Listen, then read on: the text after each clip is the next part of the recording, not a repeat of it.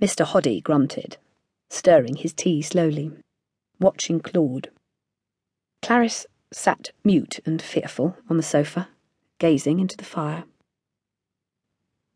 I've never been in favour of starting a business, Mr. Hoddy pronounced, defending his own failure in that line.